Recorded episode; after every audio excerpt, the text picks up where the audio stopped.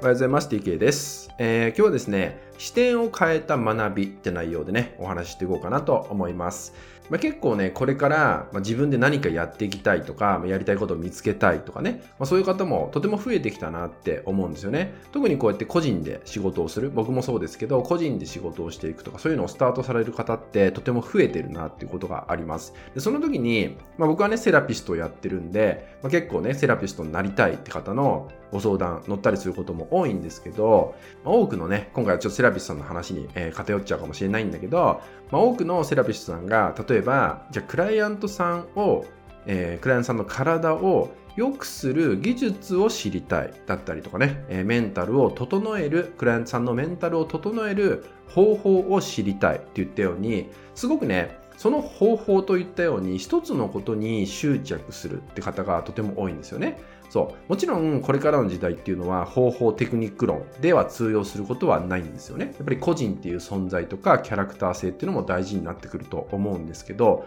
やっぱりその上でプラスアルファね大事なのって置き換える力だったりするんじゃないかなって思うんですよ。でその上で視点を変えてね学びを得ていくってことをしてほしいんですよね。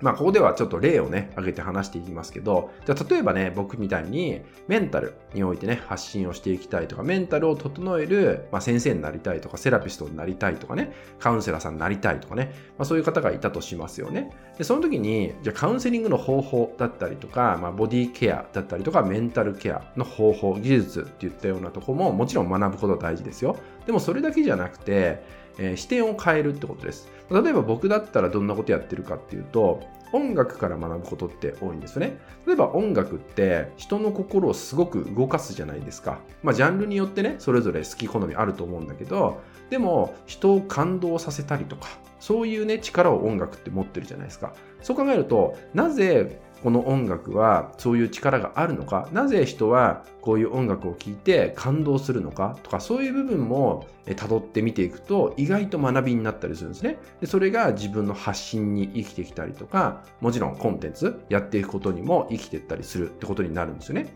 これがまあ置き換えていくといった意識を持つってことなんですよね。例えば、じゃあ音楽であれば、その音楽の中にある歌詞の中にそういう言葉っていうのが隠れてるかもしれないですね。人の心を動かす言葉のヒントになったりする。そうすれば発信のヒントにもなってきたりしますよね。そう。まあ、あとは、じゃあ例えばその感動させる、めちゃめちゃ人を感動させるアーティストさんがいたとしますよね。したらそのアーティストさんの自伝を読んでみるとかもそうだし、その人の日常生活、その人が日常の中でどんなことやってるのかをちょっと調べてみるとかするだけでも、あり方っていう部分が学べたりとか、しますよね。そういう視点を持って学びを得ていくと、結構ですね、自分がやりたいことに活かせたりとかね、自分からその先にいるね、まあ、クライアントさん、お客様とかね、そういう人たちにも届けられる何かのヒントが得られたりとかするんで、どうしても方法論とかね、テクニックに走ってしまいがちなんだけど、それだけだと選ばれることって、まあこれからはね、かなり弱いんで、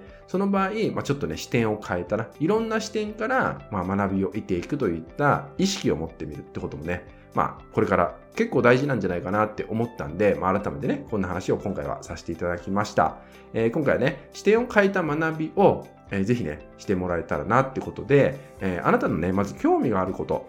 やろうとしてることとはまた別に何か自分がね、そもそも好きなこと、趣味思考の部分でもいいんで、そういう部分から置き換えてみてね、自分がやりたいことだったらこれってどうやって、活用できるかなっていうような視点を持ってみる、そんな意識を持ってみるってとこからね、ぜひスタートしてみてください。はい、えー、引き続きですね、LINE 登録、メルマガ登録で特典をプレゼントしております。そちらもご登録いただけたらと思います。はい、それでは今回は以上になります。最後までご視聴いただきましてありがとうございました。